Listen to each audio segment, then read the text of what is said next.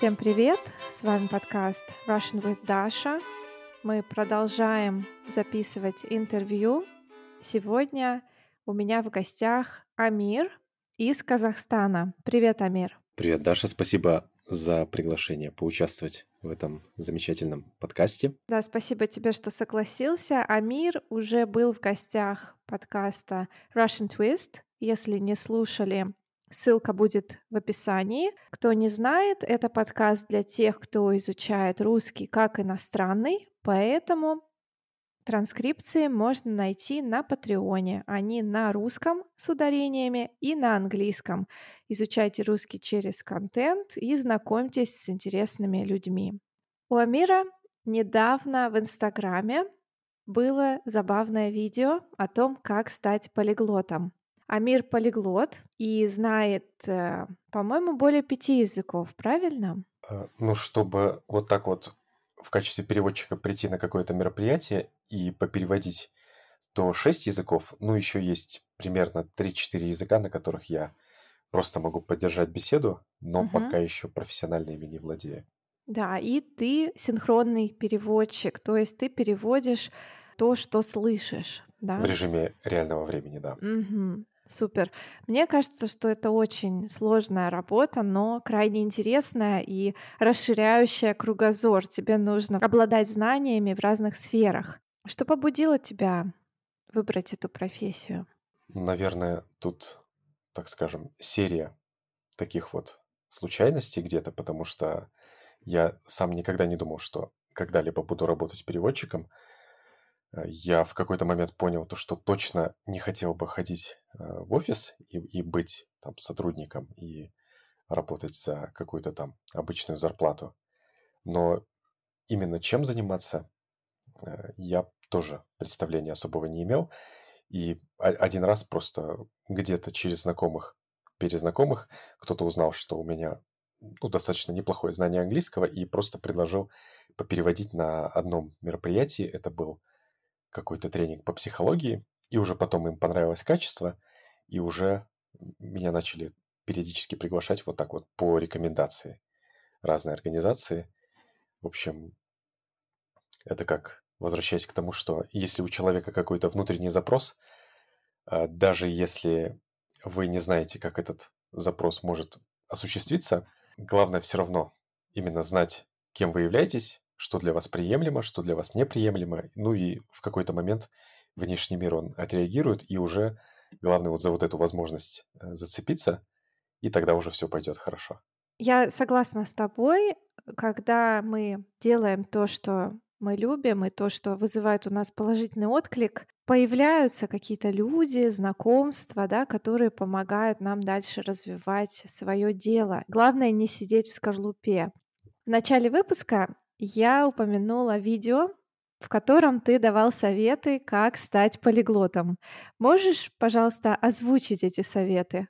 Да, конечно, Даша. Там было видео такого развлекательного характера, и там у нас было три пункта. То есть первый пункт, чтобы стать полиглотом, нужно родиться в той стране, где уже изначально говорят на разных языках. Например, родиться в Швейцарии. То есть, если человек родился в Швейцарии, то с рождения, скорее всего, а, он или она овладеет тремя-четырьмя европейскими языками и уже будет э, на этих языках говорить на достаточно высоком уровне. На итальянском, французском, немецком и на швейцарском варианте немецкого языка. Это такой разговорный язык, а, но, тем не менее, вот именно вот этот диалект жители Швейцарии используют между собой. А второй пункт, второй вариант, как стать полиглотом, это родиться в семье дипломатов.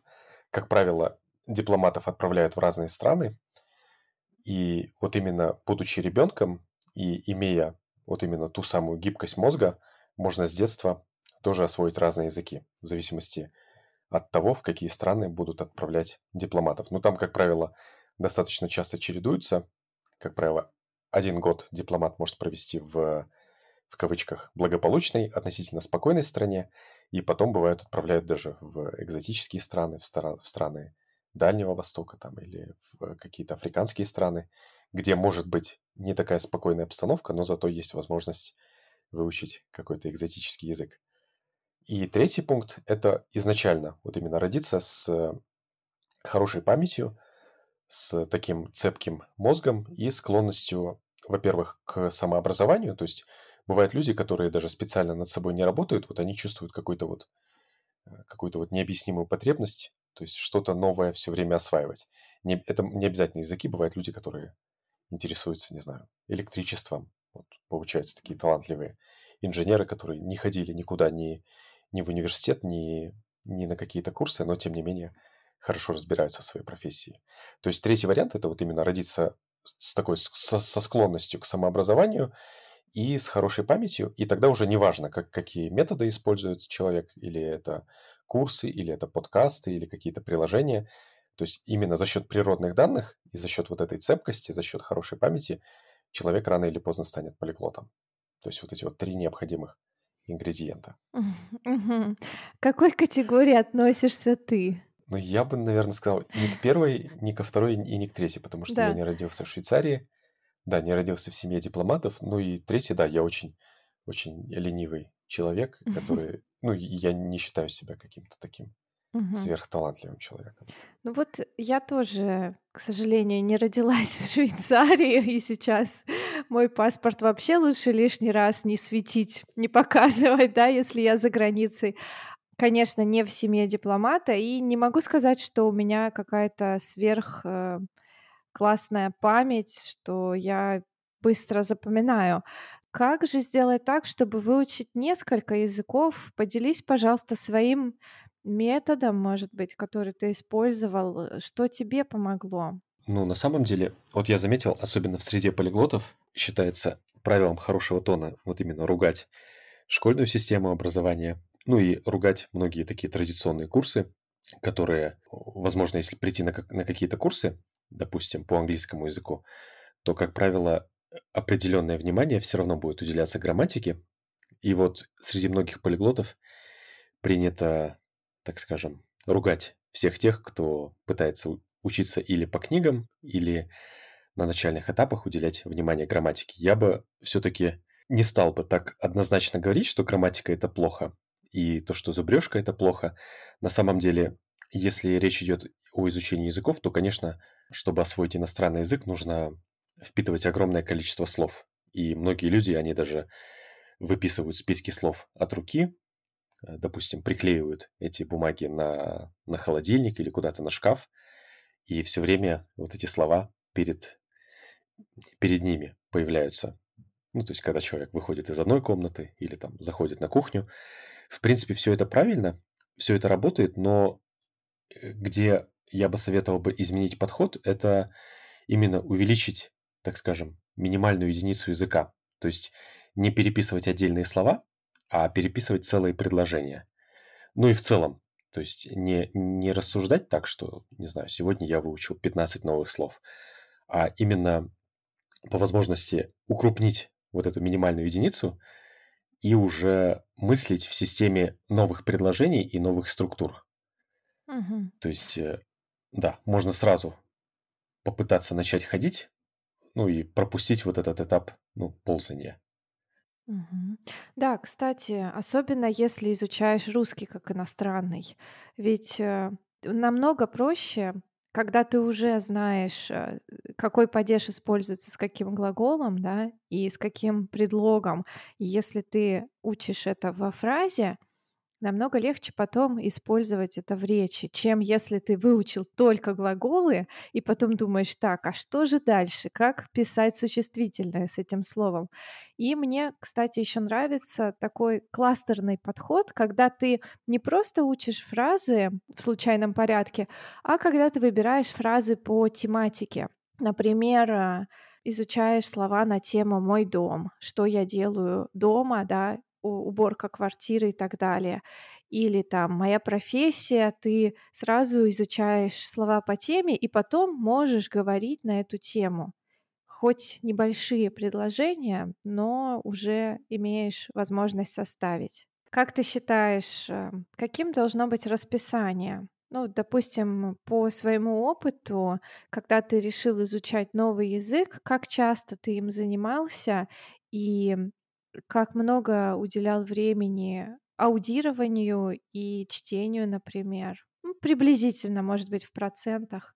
Да, тут все зависит от э, того языка, который вы хотели бы изучать. То есть в качестве примера, вот, например, можем взять, допустим, носитель русского языка, который решил начать учить итальянский.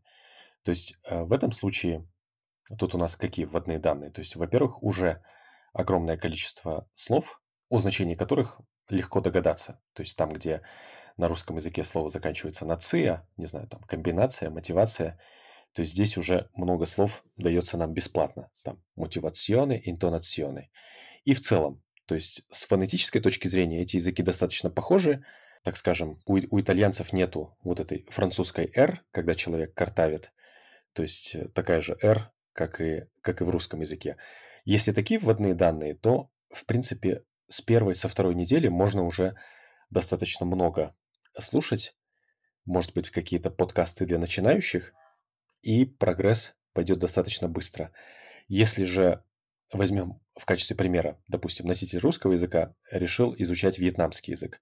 Тут уже у нас, так скажем, другие изначальные данные, потому что язык все-таки для носителя русского языка является экзотическим языком.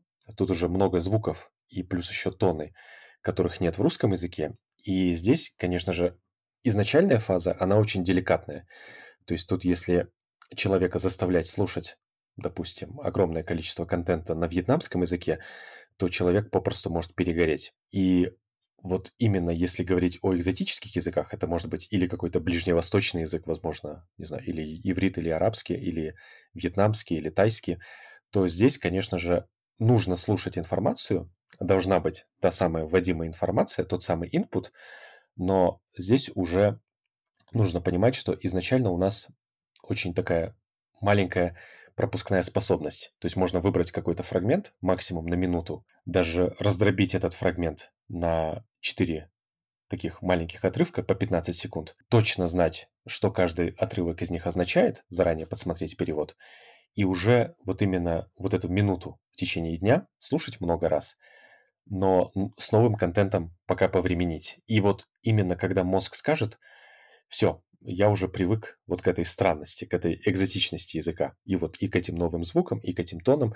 И тогда можно будет потихонечку, потихонечку вот именно увеличивать количество э, незнакомого контента. И уже тогда можно будет увеличивать прослушивание. То есть все зависит от, от того, насколько сильно отличаются э, родной язык и тот язык, который человек изучает. Получается, все-таки не только брать учебники и читать, но также очень-очень много слушать. А вот э, что насчет времени? Например, если изучать язык, э, ну, мне кажется, что максимум по часу в день, не больше. Ну да, тут все зависит изначально от уровня человека. Даже на начальных фазах, это такая более деликатная фаза, возможно, даже полчаса, не более. А для тех, кто достигли уже какого-то разговорного такого среднего уровня, то час в день, в принципе, это вполне, вполне хороший вариант. Но если, конечно же, человек готовится к каким-то экзаменам, это может быть какой-то IELTS, академик экзамен, тогда, возможно, следует и поднажать, но там уже именно речь идет не о изучении языка, там уже речь идет о том, чтобы приспособиться к формату экзамена. То есть теоретически можно заниматься больше, чем час в день, но только в таких, в определенных случаях.